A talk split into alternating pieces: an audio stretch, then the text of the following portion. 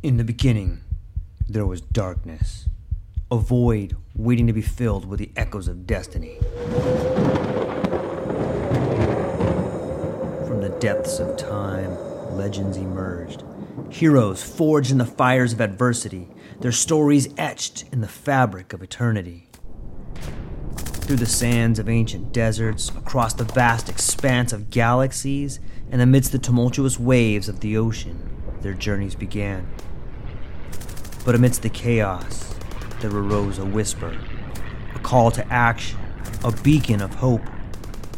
Now, as the world holds its breath, a new tale unfolds, a story of courage, of triumph against all odds.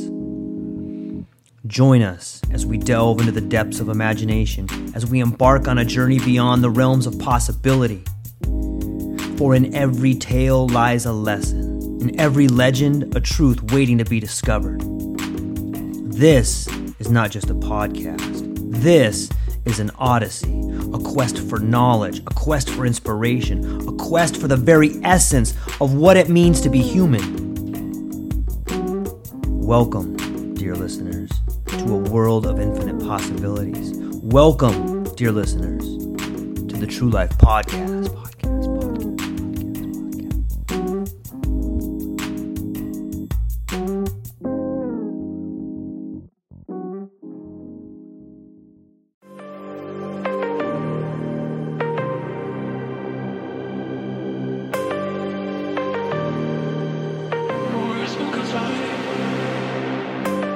Ladies and gentlemen, welcome back to the True Life Podcast, the floating on a stream of consciousness with George and David. It just so turns out that both of us may be a little bit under the weather, so I hope you'll still enjoy the stream and you'll still float with us because I think we're still capable of providing you with a lot of entertainment.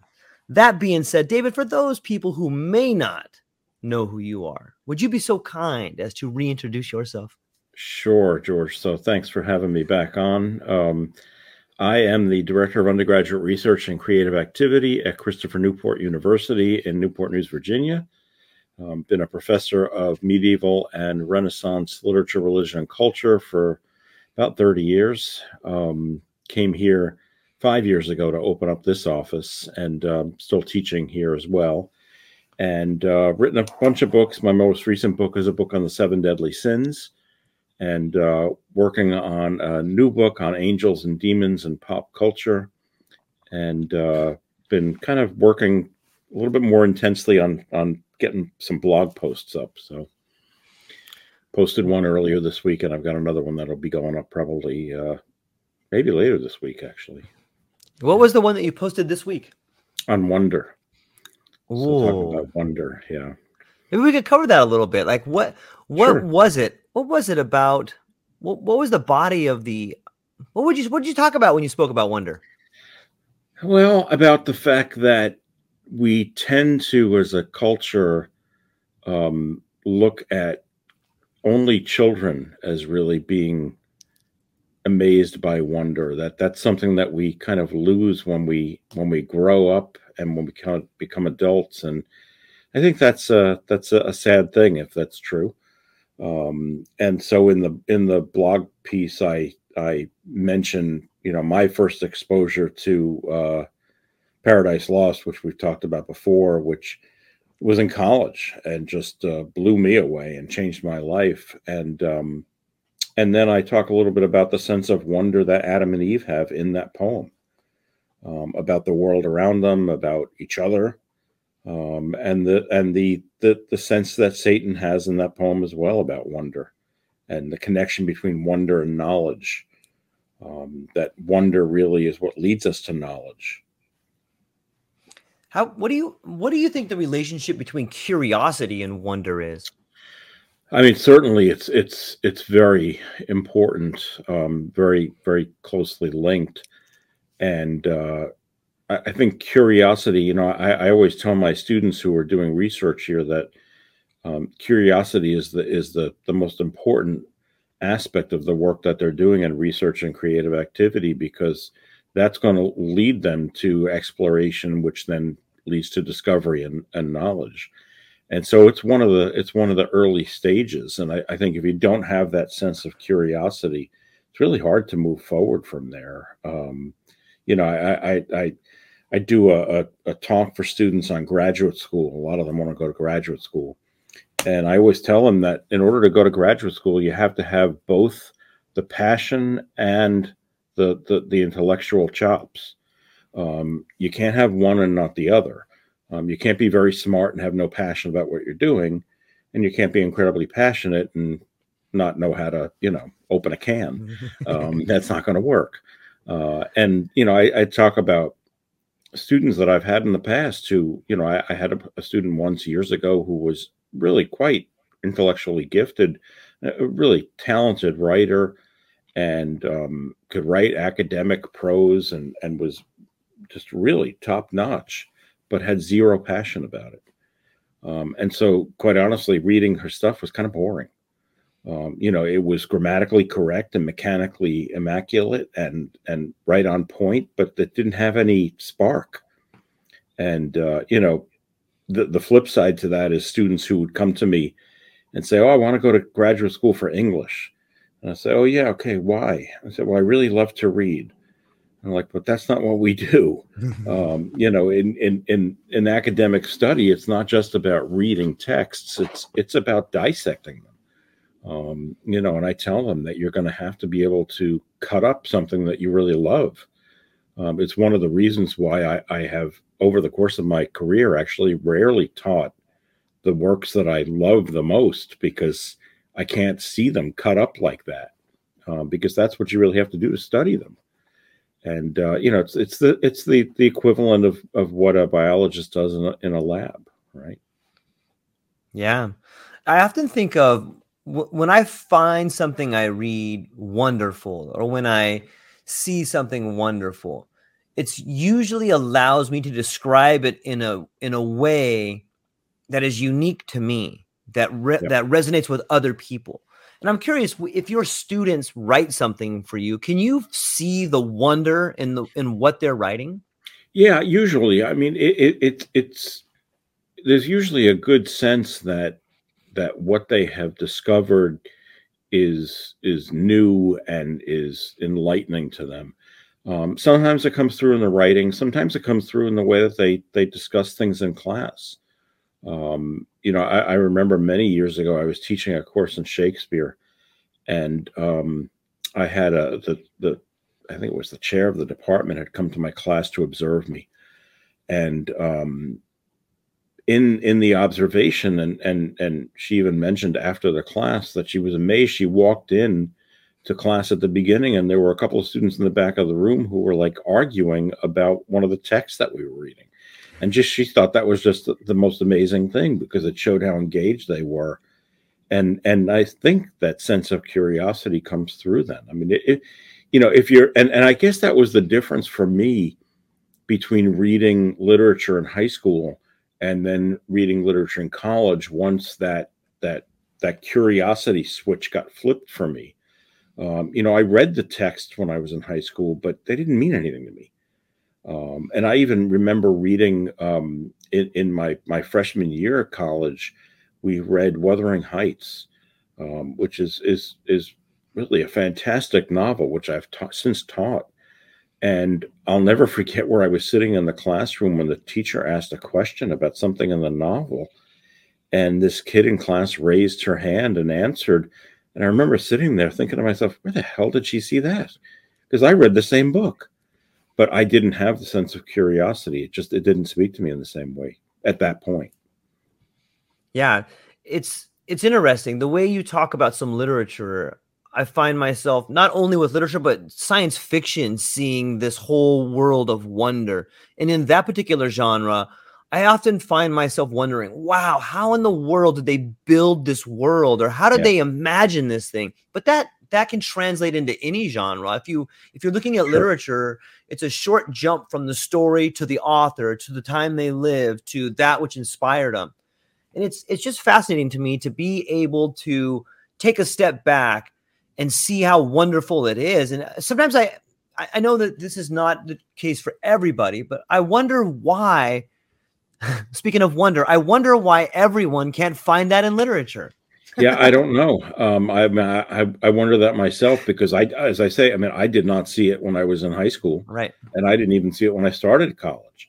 Um, I didn't get it, and so, and I, I think that as a professor, that's given me a somewhat unique take because when students say I don't get it, I, I kind of understand what they're talking about because I was there. Um, you know, this wasn't something that was always a passion for me and I understand that the, the, the years that I went through where I was just baffled by what I was reading. It just didn't mean anything. Um, and I think what it came down to for me was a realization that I didn't know how to read yet. And let me clarify that. I mean, I, I obviously knew how to read the words on the page, but I didn't know how to read a text and really understand it and interpret it and, and engage with it and make it mine. It remained for me at that time in my life pretty two dimensional. It was just words on a page. Um, you know, I, I, I struggled in English in high school, and um, one year we we were reading Dickens' Tale of Two Cities, and we were having quizzes. Reading, they were just reading quizzes on the text, and I was just bombing them one after another because I just I either didn't read or I kind of read it and and I remember we had a, a, a, reading one weekend and we had to read the next three chapters or whatever it was. And I said, damn it, I'm gonna I'm gonna read this and I'm gonna do well on this test because I'm I I I mean I can read a text. And so I remember vividly laying down um, on my stomach in my bed with the book and my headphones on, listening to Boston's first album. Shows you how long ago this is, and reading the three chapters or whatever it was of Tale Two Cities. And I read them, and I went into class on Monday, and I promptly failed the quiz because I didn't read the text. I was reading the words on the page. It wasn't getting through to me uh, the way that it needed to. And it was just, it was for some reason, there was just some kind of a block there that when I finally got to college and read Chaucer and Shakespeare and Milton, that that block for some reason was was was raised. I, I and I I've I've often thought as that you know what was it that made that happen at that time, and you know the only thing I can point to is I had to be ready, and I wasn't ready until then. Um, you know, it reminds me of of of of a therapist who said to me once, you know, if you're not ready to deal with this at this point, it means you're not in enough pain. Right? I mean, you have to get to the right point to be able to to see something the way that you need to see it. And I wasn't at the right point in my life, I guess, probably maturity, uh, to be able to read those texts the way that I needed to. And you know, it was it it, it just it's funny because it I look back on it, it's like all of a sudden it really is like a light bulb went off. And uh and and it, it's just the oddest thing. But that's the nature, I think, of of wonder and curiosity. I mean, I had the curiosity before then. I mean, I was always interested in reading science and history and nonfiction it was literature that was the block for me. I couldn't get to that level. And there was something that occurred um, for me in my life, I guess, that allowed me to get access to my imaginative faculty at that point that I hadn't before. That's really well put. And I, I think I can echo a similar sentiment in that when I was in high school, it was very difficult for me to even want to think about some of these books that were put on the reading list. And as you're talking, I, one thing that I that really stood out to me that I thought was beautiful was that you didn't really read it. You saw words on the page, but you didn't really see the words. Like you saw the words on the page, but you didn't read it. And I'm I'm wondering if maybe that's a I think there may be a twofold analysis or a two prong strategy that might work. And I'm curious to get your thoughts. The first part may be teaching kids exactly what you said. There's a way to read it, and then there's a way to actually understand it. And if you look at the words on the page, that's one way of doing it. However, you're only going to see a one dimensional thing when you look at the words on the page. You're not seeing the whole picture. Another idea, may be this idea of the world we live in is a sort of prolonged adolescence. And maybe you have to go through some tragedies in your life. And maybe that's what turns on the light bulb is you have gone through these things and now you can recognize them in the story. What do you think about yeah, that? I mean, it, that is quite possible. I mean, I mean, the, the second point that you make, I find really interesting, a prolonged adolescence, because we do seem, as a culture, um, in America in particular, we'll speak to, to really prolong adolescence. And and as a college professor, I see this, and it's the constant lament, right? Is that we're we're we we we pander to them and we treat them like children when they're adults in college. And then it comes to the point where they're seniors and it's time to, you know, put on your big boy pants and apply for a job. And they're a little bit lost. Um, I mean, we ran an event last week that students had to sign up to participate in. And one hour before the event, one of the students stopped by and said, Oh, I'm not ready. I'm not going to do it. And I said, I, I wasn't, I happened to be in a meeting at the time. So my, my assistant is the one who talked with the student. And she told me that afterward. And I said, Well, that's not really going to work when he gets out into the real world, you know? Um, and so I think there's this sense that we keep our students, our kids, in too much of a bubble. Um, now, I know that as a as a as an as a father, as a parent, um, you know, I get that we want to be protective, especially in today's world, which is just insane. Um, but kids have to experience what reality is, and um, and and and have those real experiences and experience, you know, if not tragedy, then experience at least, you know, setbacks that, you know, as as the great philosopher Mick Jagger said, you can't always get what you want, right? Um, you know, and and to understand that sense that of of regret and and failure, and learn from that and grow from that. Um, you know, as far as the first point that you made, I think the key there, quite honestly, is is engaging kids' imaginations early on. Um, you know, my parents were high school graduates, um, not not intellectuals in any sense. Um, they they they liked the arts, but it was a superficial like. They didn't really delve because they they didn't have the the ability to do that. But growing up as a kid, I don't remember my parents reading to me when I was a kid. I don't remember it happening. Um, I don't think they did um, which seems odd looking back, but I, I, have no memory of it. And I mean, my own daughter, who's who's now 19, I mean, you know, we read to and with her from the moment she was born. Um, and I think that that engaging a kid's imagination is vital. Um, and we're seeing some of that, the fallout from the pandemic when it comes to this mm-hmm. now, yeah. right? That kids were missing there was a missing piece of the puzzle during the pandemic when they were all locked up in their rooms. And um, one of those pieces, I think, is that engaging with imagination, particularly as it's connected to the real world, the natural world, um, that they, they lost out on that.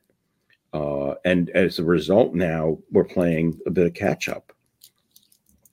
Yeah, I, I think it's really sad to me what happened during that time as far as education. If even if you look at imagination or reading or just the math, play between all, children, all math.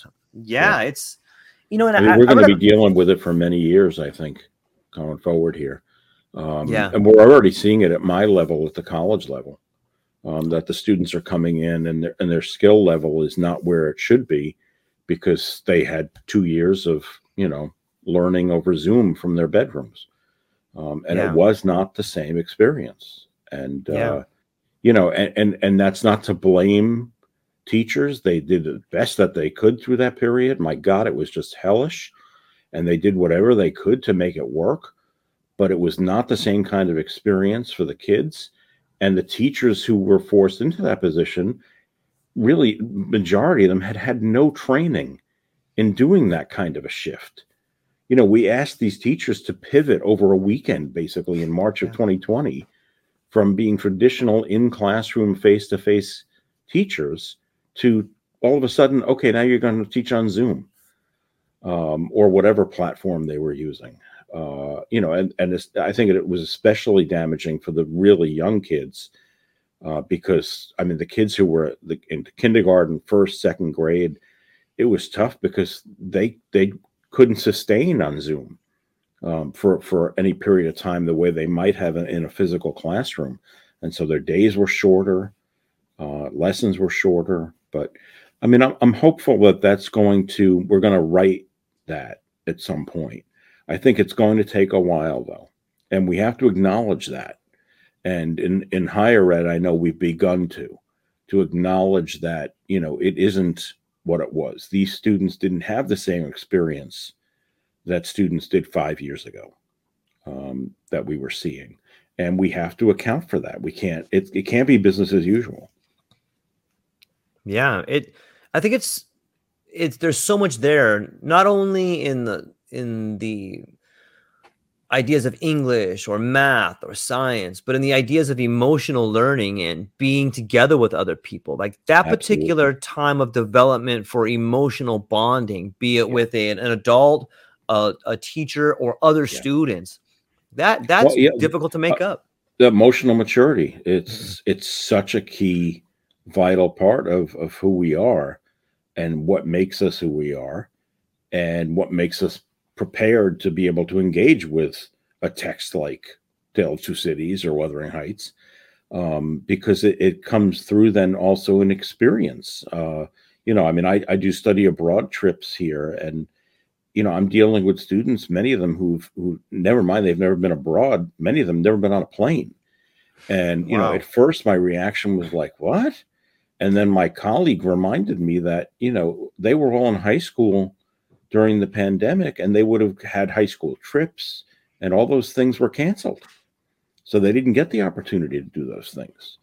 And so for many of them um, who are going on these trips with us, it's their either their first time on a plane or, or their first time abroad or you know their first time having any kind of an experience like this and again we can't it can't be business as usual we can't just assume oh well they'll be fine um, you know it it doesn't work that way what do you are there some sort of remedies? Like how how do you possibly catch somebody up from two years of of not? I don't being... think you can. I, I, I think you can just the only way that you you can't uh, I mean you know you can't ro- rush emotional maturity right I mean right you know psychology George and you know I mean, it doesn't work that way right um, but I think it's about in, allowing them to have experiences um, you know making those experiences available to them but also it's also about motivating and encouraging them, encouraging them to engage in those experiences. You know, they became so used to sitting on their beds in their bedrooms that you know we get them here now at college, and some of them they don't want to do anything um, because they were used to not doing anything. And we've got all this stuff going on, and so you know, in trying to engage them and encourage them to to participate in things um, is it, it, it's it's very important. It's also very difficult um, because I'm I'm always been of the of the mind that I don't want to require students to attend things. Um, I want them to go because they want to go. And uh, you know, I have the same philosophy about class. Quite honestly, you know, if you don't want to come to class, don't come to class. I don't care. You're not hurting me. You know, um, I want you there because you want to be there. And so, you know, maybe that's pie in the sky, but um, there are points at which you do have to kind of push them a little bit, especially the group that we have now, because as I say, they're just you know used to sitting in their room and everything was fine. The world came to them through through their computer screen, um, and now suddenly we're saying, you know what, it's time for you to go out and see the world. Um, you know, they're not. It's not going to keep coming to you, and a lot of them are, I think, are struggling with that transition. Yeah, it sounds like it. I'm I'm curious if how how this changes the the we've talked a little bit about how this changes the psychology of the student. I'm curious if you have any experience with the type of person that's now coming. Is this is this kind of a a um a thinning out? Are there more people that are going to college that are interested in college, or is it just business as usual? I'm wondering, has this changed anyway the type of person that is going to college? It, it has changed a, a, a bit. We're starting to see that Um, you know, we we I mean, let, let's let's backtrack. I mean, we live in an anti-intellectual culture. Yes. Right. Um, I mean, you know, it, it, it's amazing that that we can do a podcast like this where we talk about ideas like this, and and and we have people listening, um, because we don't live in a culture that encourages this kind of of discussion and this kind of thinking, and um, we've seen the effects of that for many years in higher ed. That said, we still live in a time when the college degree is now an expected credential. Um, it, it, it, it a college, a, a, bachelor's degree is the new high school diploma. Yeah. Um, and quite honestly, a master's degree is now the new bachelor's degree. Everyone is expected to have a master's now. It's it's it's it's not a positive thing necessarily, and I really think it isn't. But what that has meant is, you know, for decades, we've had people who've gone on to college because it was just the next logical thing to do after high school. And um, so I would say, you know, at my institution, which which is, uh, you know, of course, better than most. I'm, I Absolutely. Say, if our president's listening, um, we uh, the, the, the large majority of our students are here because they want to be here and they want an education and they want to go to college and they want to learn. Some are here because it was clearly the next thing to do after high school.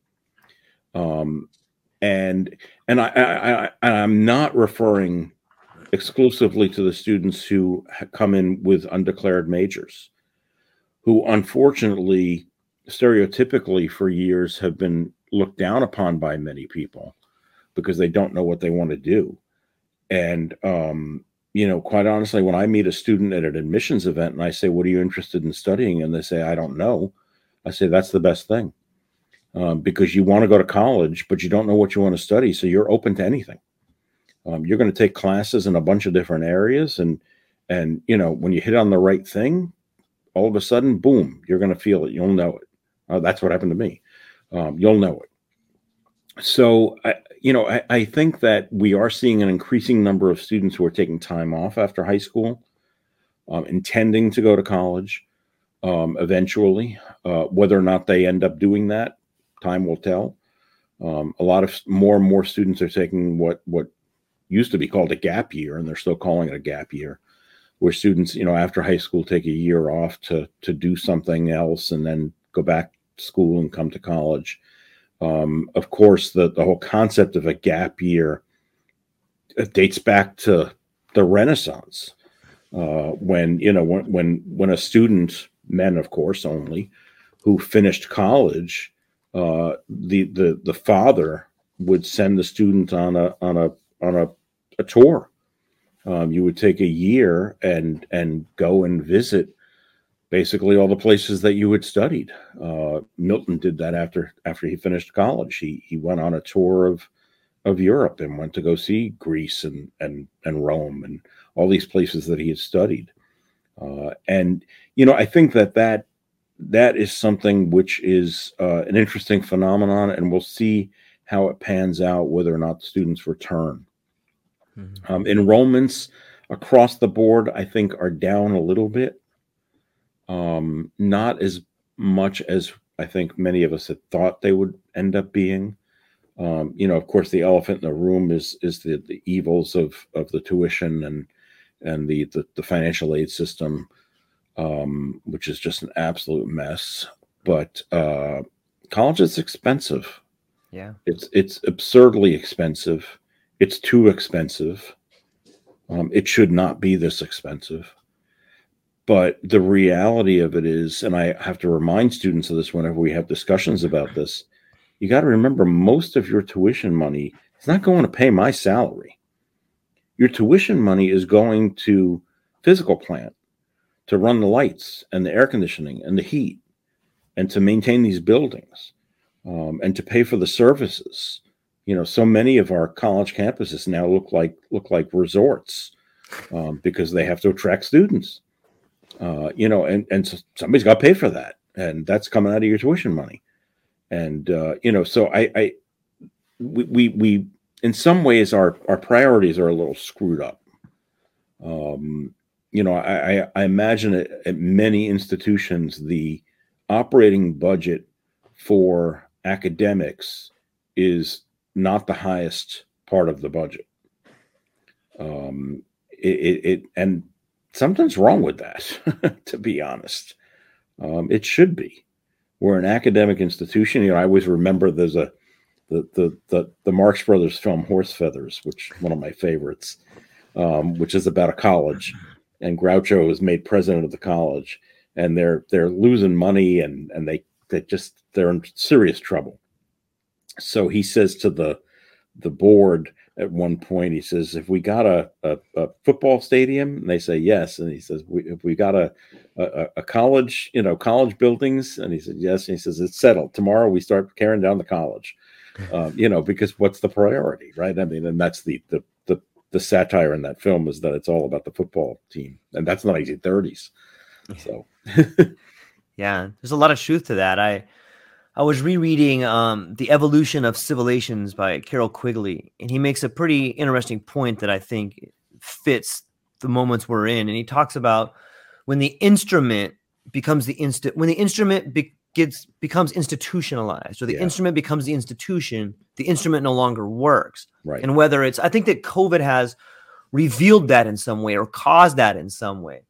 And I've I've been on top of that. I've been hearing some other people in the world of academics begin thinking about the idea of there being more schools for you know academics college being for academics and then there being some apprenticeships for schools yeah. you know and I, I, sometimes i'm torn technical schools thank that, you yeah i couldn't yeah. think of that word and yeah. sometimes i get torn and part of my brain harkens back to the idea of like the communist systems were like, okay, you are chosen to go to this school, you're chosen mm-hmm. to go to this school.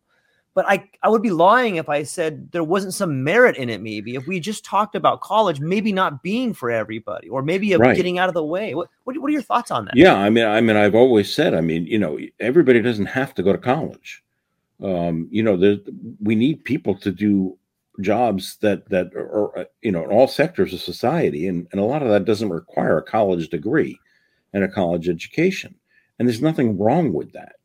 Um, and that's why it's, you know, it's always been my personal philosophy to really get to know um, the staff where I work on a, on a, on a, on a name basis to be able to talk with them. And, you know, it, it's, it's funny because um, a couple of years ago, I, I was having a discussion with a colleague telling him a story about uh, how he was talking to one of the housekeepers, and the housekeeper had said something like, "You know, I never talked to anybody like this, any faculty like this," and um, it just, you know, it, there's too much of a class system, and um, you know, it just it goes back to the story I think I told you about, you know, when I was on that job interview in in San Francisco. I mean, you know, uh, we're all human beings and we're all trying to pull our weight in this in this uh, world and trying to survive and make a living. Uh, you know, some of us are, are, PhDs who teach at Harvard, and some of us are, you know, housekeepers who clean rooms. Um, and I don't think there's anything less important about one than there is about the other. Um, they are both important jobs and they both deserve respect. And uh, that's just something which I think some people have lost sight of that um, you know the folks who are doing the, the so-called unskilled labor um, who is going to do that you don't want to do it um, and so you should you should give them some respect for doing that. Uh, you know, the guy who picks up my garbage in the morning, um, you know, more power to him. I don't want to do that job. Um, you know, I'm I, I I I gotta give him credit for doing it. Yeah, I. It brings up the idea when we talk about class systems what comes to mind is Aldous Huxley because he wrote in Brave New World this idea of alphas, gammas. But then in a similar book, The Island, he mm. wrote about this world in which everyone, regardless of their role, is somewhat equal. And I'm it's fascinating to come from the same mind, there's two different ideas of, of how that could happen. I'm, yeah. I'm curious. What what what are some are, are there some strategies we could use to take maybe the the um stigma or the idea of worth out of jobs, or is that just human nature? Well, it's ego, right? Oh, that's it's, a great it, point. It's removing ego, which is yeah. is tough. Um, you know, whether you're a Freudian or a Jungian, um, it's difficult to to to to set that aside. And uh, you know, I think for for people who go through um, Jungian analysis, which is what I've dealt with in my life. You know, I mean, this the the point at which you are able to become objective about your own self and ego and see it from outside is one of those moments where you go, "Holy cow!"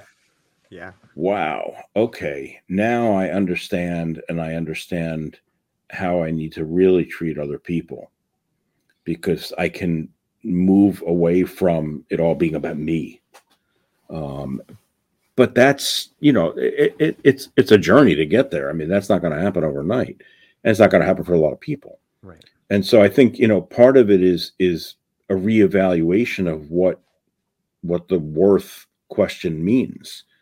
Um, you know, we we we we like to throw around and say, well, everybody has worth, you know, but we don't treat everybody that way. Um, so it sounds good, you know, it's a good bumper sticker, but it doesn't it, you know it doesn't mean anything unless you actually put it to practice. So sh- you know show me how you're doing that. Show me how you are actually um, manifesting that thought in reality not just you know that it's words. And you know I, I guess that's part of the nature of of of politics right? Is is a lot of it is words. I mean i'm i'm writing something for for the next blog post on division and divisiveness because what's going on in the country right now really scares the hell out of me. And um, the, the political rhetoric, which is just completely out of control and is so disconnected from reality. It's like, what are you talking about? Yeah. And, and I, I just, I, you know, it, I was telling somebody this morning, I, I'm so glad that I did not go the route that I originally had planned on taking in my life when I first started college, because I think I would have been miserable, which was working in law and and politics. Um, and it was it was when I did an internship at a law firm the summer after freshman year that I realized it wasn't for me, um, because there was too much in it that smelled of deception and hypocrisy and double standards. And i just I, that that just I, I, couldn't do that. And um you know i think that that's so you know going back to what you were saying i think part of it is is how do we and let's go back to kids right? Yeah. how do we show kids and talk to kids about the the worth of human beings regardless of who they are because that's where it starts, right? Um, if kids are taught that when they're young, it's going to stick with them. But if and here we are again, you know, but if they're sitting in their in their rooms on Zoom, they're not going to learn that because they're not really interacting with people. I think a lot of it is you got to interact with people. You you you just you have to, and and that's you know I that's why virtual reality and all these other things just really i think is is a, a bad way to go. Um, it just further disconnects us from each other. Um, yeah which, you know i mean going back to what we were talking about weeks ago i mean you know dh lawrence right? I mean it's it's, it's about absolutely. making those connections.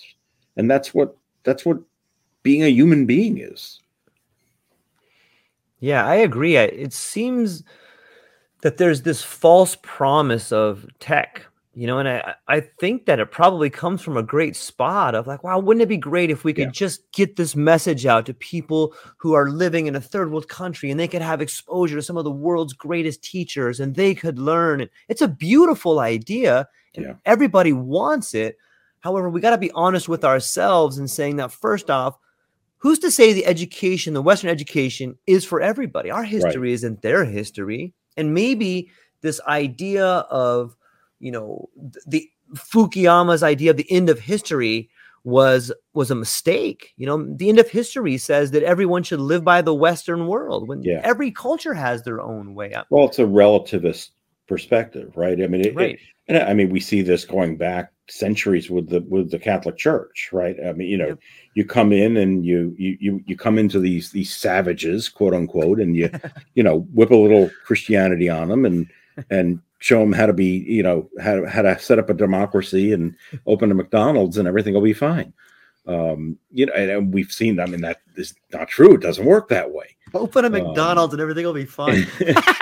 uh, well, I mean, that's what that that's the thing that I always remember about when the Soviet Union fell. When right. the first McDonald's opened in Moscow, and there was a, a, a an overhead shot that was on CNN of people lined up around the block to buy a Big Mac and it cost like a week's wages.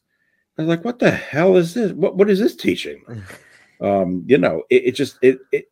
So I think you're right. You know, th- this, and again, here we're back back with ego, right? I mean, it's right. the ego of the Western mind that you know we've got it all figured out, and our way is the best way. And so this is what you need to. I mean, and we've seen this in recent years in the Middle East, right?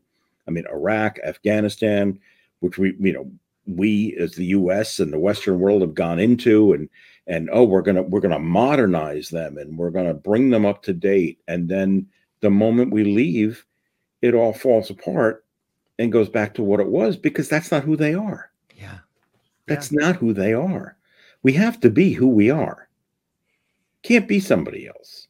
And so you can't go in and say you know we're gonna we're gonna whip a little bit of western culture on you and boy, you'll be enlightened and you'll be so much happier. That's not who they are.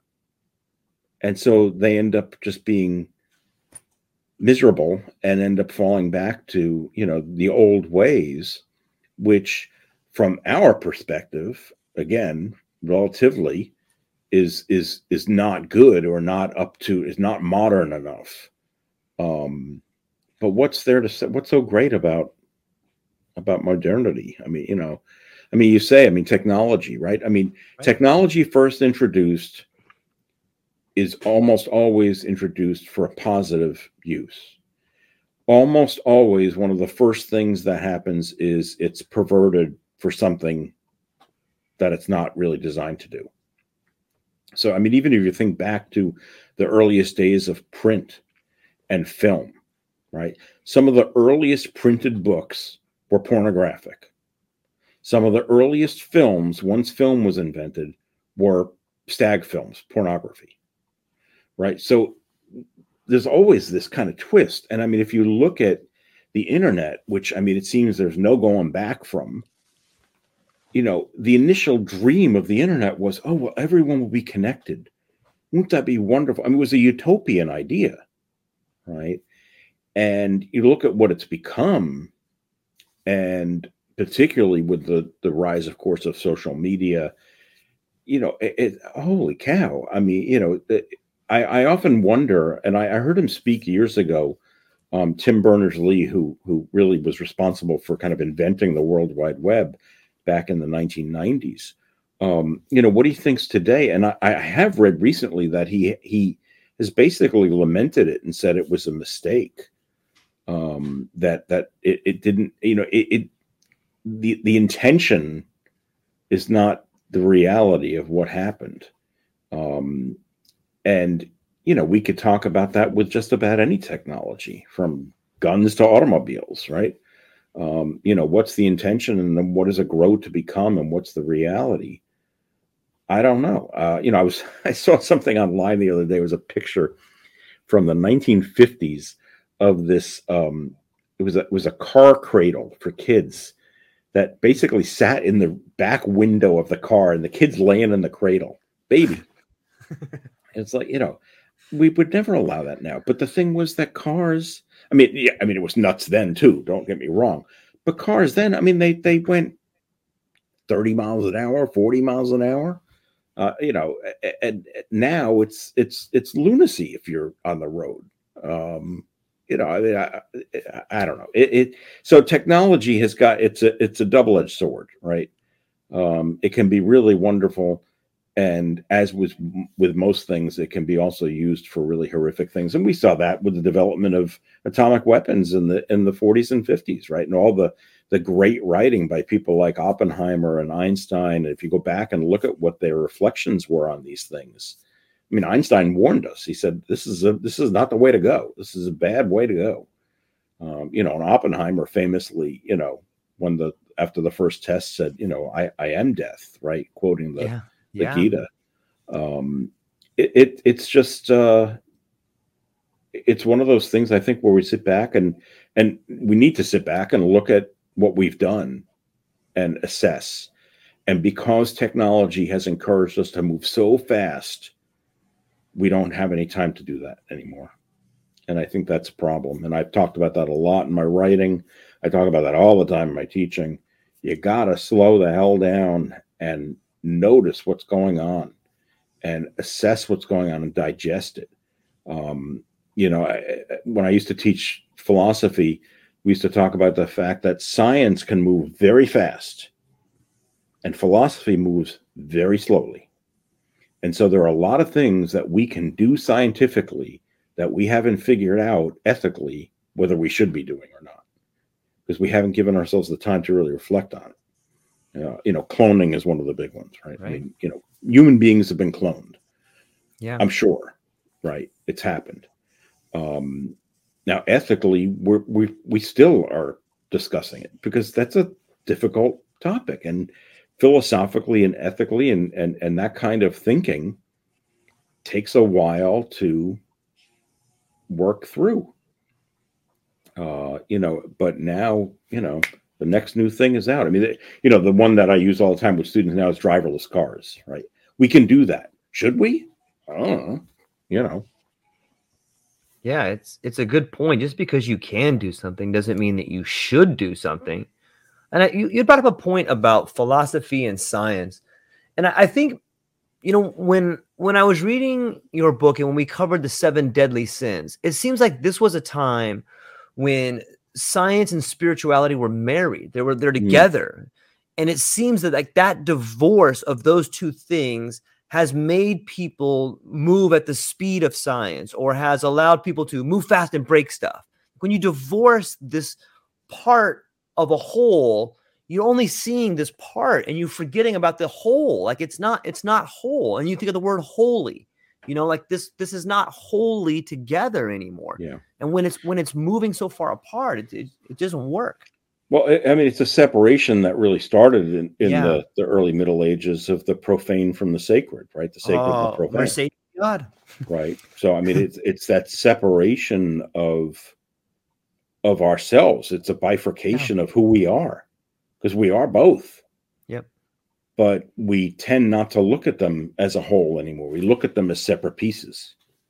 Um, and that is not not it's not beneficial because it it then prevents us from understanding something that is scientific and saying, yeah, okay, but should we be doing that?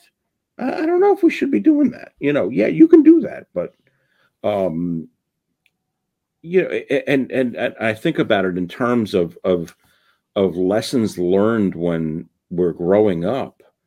Um, and and I mean, the one that's coming into mind is something as silly as you know, yeah, you can stick your finger in the light socket. You probably shouldn't do that.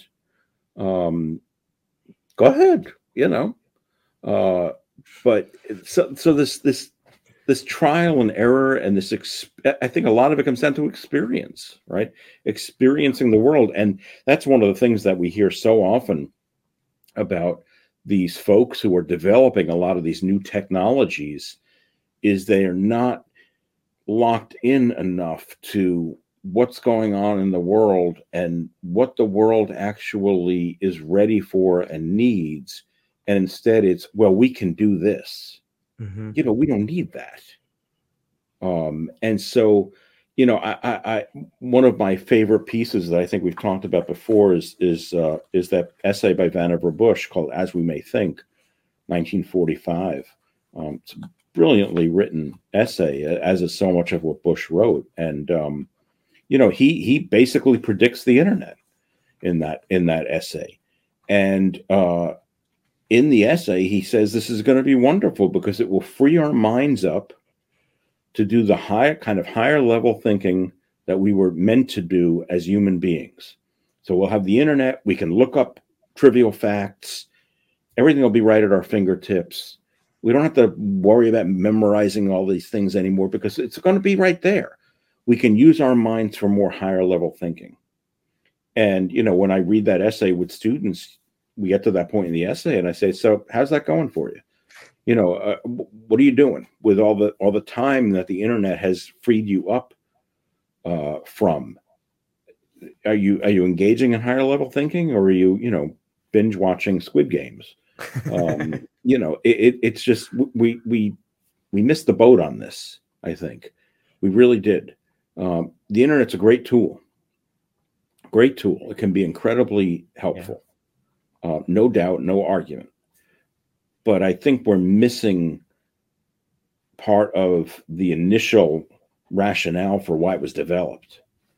You know, which if you go back to Bush's essay, is this, you know, well, it'll allow us to do the kind of thinking that we really should be doing as as humans and um the speed issue is just so problematic for me that uh, you know and i see it in my students is is just they're moving so fast and they don't have time to really reflect on things. And you know w- one of the assignments that i give in one of my I, I teach a course called hamlet in hyperspace. It's a it's a course on writing and technology. And it deals with all these issues about technology in the modern world and in particular how it intersects with the history of writing. Hmm. um, but one of the very first assignments i give them is i give them each an index card on which i've written the call number for a book in the library. Um, ostensibly it's a book that's in their major in their area. And they have to go and find the book and they have to look at all the books that are on the shelf around it. And they have to write a short sort of reflection piece on what it was that they discovered. And I, I tell them, you know, take the book off the shelf, open it up, feel the paper, smell it, look at it, really take some time. And, and it's amazing over the years how many students have come back and say that was the assignment that they remember. Um, because for many of those students, they don't go to the library to take out books because everything's online. And they always will, will, will pick up on, you know, they, they, not necessarily the book that I assigned them, but some book that was near it on the shelf. Yeah. They're like, wow, I didn't know that that existed. And you know, I just remember as as a as a student in college, the joy of going into the library and going to a shelf because I was looking for a particular book and then looking at what's all around it, what's here, and you lose that when you do the when you do things like this on the internet. It's serendipity, right? It's you, the joy of serendipity of, of finding something accidentally that brings you um, joy and you don't find that when you're searching on the internet because it's it's too focused right? I'm rambling. No really it's, it's so true. down the stream aren't we? Yeah we're getting to some some fun little some rapids over here you know? I always think of um the Phaedrus, Plato's Phaedrus, when you talk about writing and technology, and how there's a section in there where they get to Thoth, the paragon of inventors, invents writing, and he is told that this technology that you think is going to help mankind is actually going to be a hindrance because they'll no yeah. longer need the experience to understand. Like you think you're helping, and it gets to the idea of with every bit of technology we're given, it's a trade-off. Like we lose something. Sure. But too many people forget that we we're, we're giving something up in order to get something new. And the newness, the novelty of this new thing, which is often a poor copy of the real thing. Yeah. You know, we don't we don't understand that until it's too late. It's well, I mean, it's important, I think, when you are going to engage in something new like that to do a, a sort of a cost benefit analysis, right? What what am I going to gain? Right. What am I going to lose by doing it this way? Um, now, some people would say that that that virtual reality, as an example, is an incredible, you know, incredible tool.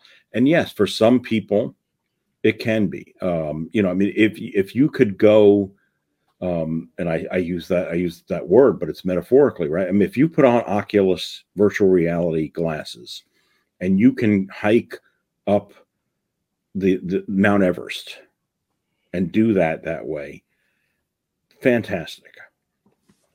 If you are able, physically able, and financially able to do something like that in real life, do that first. Right. But I mean, if, if the only way you can do it is to do it with the glasses, then sure. Um, and you know, we've seen a lot of use of virtual reality glasses with um, patients who have physical disabilities or you know and can't do and yeah that's really amazing um and and you know um there's your kitty um it uh it, it, it reminds me of the debate over cochlear implants mm. right that, that there are a lot of people in the deaf community who are completely opposed to cochlear implants and think that it's just completely it, that they actually think it's unethical um and for people in the hearing community they look at that and they say, well, what? I mean, why wouldn't you want to hear? You know, I mean, we can do that. We have the technology. And so we, we could do that for you and it will improve your life. And we're back with the relativism again, right? I don't know what their life is like. They may be damn happy the way that they are. Um, and so I think we need to take a step back at times and just think about the effects of a lot of these uh, technological advancements, as we like to call them, right? Is it really a, an advance, or is it just a, a, a movement? You know, um, are, we really making progress, or is it just the, the next new thing? Uh, yeah. It's just I, I, don't know. It, it, it worries me. I mean, I, I I I like technology. I mean, I like a lot of the things that it's brought, and I I've been very engaged with a lot of it. Um, but by the same token, I mean, you know, I I miss my record collection, which I got rid of because, you know, we didn't need it anymore because everything's on on on an iPad or an iPod or an iPhone, and uh, you know, it's all electronic now, and so we don't need the physical records anymore. And of course, you know, the interesting thing is now we're seeing a resurgence in records uh, people are collecting them again and buying them. I was at Barnes and Noble the other day, and a new album cost thirty-two dollars. George, wow, thirty-two dollars. Wow.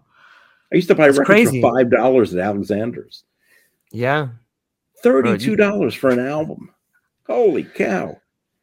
I wonder That's what a record crazy. player cost. Right, a record no player probably cost not even much more than thirty-two dollars. That's the odd thing about it, right?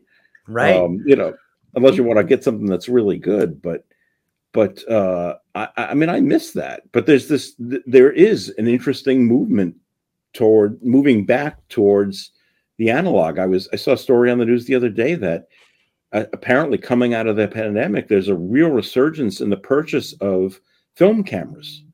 Mm. That people are going back to shooting on film and not shooting digitally. That they want to do that again. I don't know where they're getting the film from because you can't buy it in stores. You must have to order it online but um, you know, there's that there's a real a real movement towards that, and I guess the price of used cameras has really skyrocketed as a result. Yeah, I think that there's something about getting back to basics that people are finding. And maybe that's them just refining the humanity. Maybe it took this world of digital illusion in order for you to see that hey, maybe the real thing is, is a little bit more authentic. When I yeah. when I look at technology versus experience, I see the same kind of dichotomy with, you know, it's a it's an old kind of a trope where people say, "Oh, I like the book better than the movie." Yeah. Well, I like the real experience better than the digital thing. And yeah. think about all the people like I'm sure all of us have read a book and then talked to somebody who's watched the movie or vice versa. And there's so much that gets left out of the movie. The mm-hmm. same is true for the virtual virtual experience. There's going to be not enough memory. There's not enough stuff to put in there. there. You don't get to see the eagle that flies by with the snake in his mouth, or there's all these things that only you would get to see during the experience that would be unique right. to you versus right. the the Big Mac that you can get in every state in every country that looks the same. And I, maybe if we change the incentive structure, maybe it's the incentive structure that is causing technology to be more limiting you know, I, I don't know how that would change, but yeah, I, I think you can see similarities with everything around us that's continuing to happen. This idea of specialization and this idea, it's almost like a theft in some ways, it seems like to me. Well, I mean, it, it, a lot of it comes down to something that you mentioned earlier, which is, I mean, looking at the at the worthiness Yeah. of human beings, looking at the worthiness of a real experience, right? So, so reevaluating the worth of these things is, is something that we would be well to do. Yeah, what there, imagine a man or a woman that saves up their whole life to go have an experience. Like how much have they built up that experience? Yeah. And how much more is it worth to them? And how much have they studied because they couldn't afford it in the beginning? Yeah. How much research have they done? And then that it seems to me that that particular experience becomes much more worthwhile because it's something you have given a lot of thought to and you've put a lot of time into. It. It's something you want to do. You know, now we're back to the kids, some that want to go to school and some that just want to go and have the virtual reality experience. Well, But and let's face it, I mean, modern life is too easy, it's very easy. right? It's too easy. And, um, you know, the, the idea that we have to to work towards something like that is uh, is is is not common anymore. Um, you know, we we can get things too readily and too easily. Um, you know, I mean, I'm a I'm a book guy, and the, the the joy of going to you know used bookstores, hunting for things and discovering things. I mean, it's largely been shot to hell because of the internet again. You know, you can get anything you want easily enough. Uh, you know, one of my my my favorite writers is uh, is he became a good friend, Tim Sandlin. Uh, Tim uh, lives in Wyoming, and I remember. I mean, I've always wanted a first edition of his first novel. I don't have one. Um, I, I bought it when it was originally a paperback. That's how I discovered it, and um, it was out in hardcover. I've never actually seen one, and I always look when I'm in used bookstores, hoping that I'm going to find one. Now, I can easily purchase one online, but I don't want it that way. I, I want to find it some, you know, the it's the joy of discovery again, you know, curiosity, right? Yeah. Um, that I'm going to find that someday in some bookstore. It's going to just be sitting there on the shelf. I go, wow, Yeah, I agree. I, I'm hopeful that people that are taking a moment to watch us find some joy in what we're talking about. I, I, I really admire how we we can start off with an idea of what we want to talk about, but then we just float on down the stream into the world of whatever makes us feel awesome. So it's really fun, David. This is so much It fun, is. and I feel it, it's helped soothe my soul a little bit. So before we go, as we're landing this plane here, is there what what is it you got coming up, and um, what are you excited about? Well, um, what am I excited about? I mean, I'm working on some writing, which is going well finally, and I'm excited about that. Um, I'm excited about my teaching.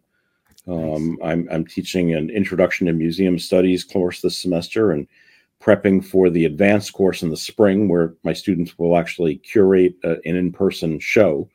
So I've been collecting things for them to to curate, which uh, when that time comes, it'll be interesting. We'll have to discuss that, and actually Yeah, maybe we'll have some of them on because I That think be- that would be really interesting. That would be great. Um, so I really enjoy that. I mean, I enjoy I enjoy being around people. You know, it's what we were talking about before. I mean, the interaction with people is what makes it for me. I think that's probably one of the reasons why you're so good at your job and you have so many Oh, students that you. respect you.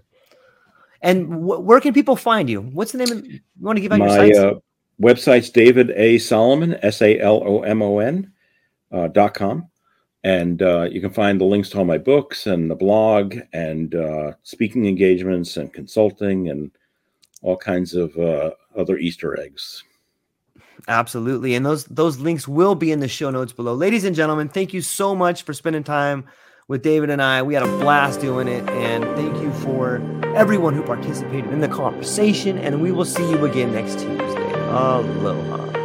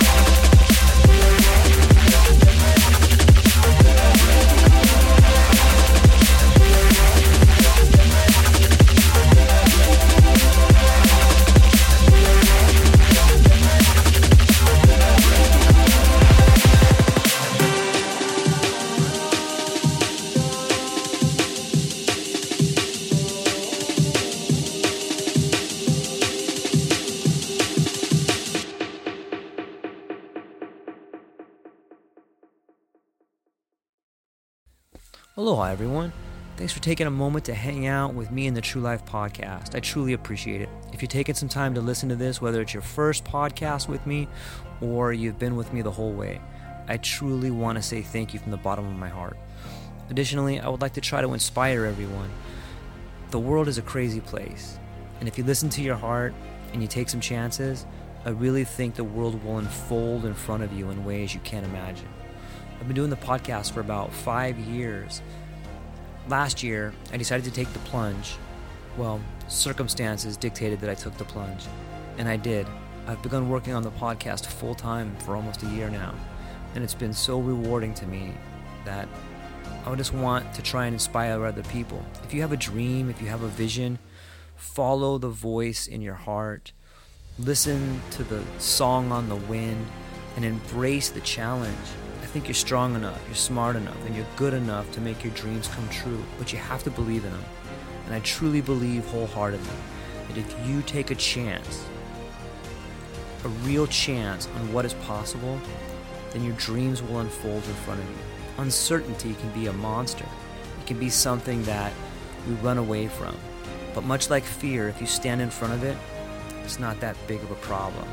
I know everyone listening to this has a dream and a vision, and I hope you all conquer it. And I want you to know it's possible. Take baby steps and move towards it, and you will get closer to it. Your relationships will be better, your life will be better, and you know what? You deserve it. You're an amazing person. If you get a moment, go down to the show notes. If you can, support the show. Thank you so much for being here. Now let's get to it.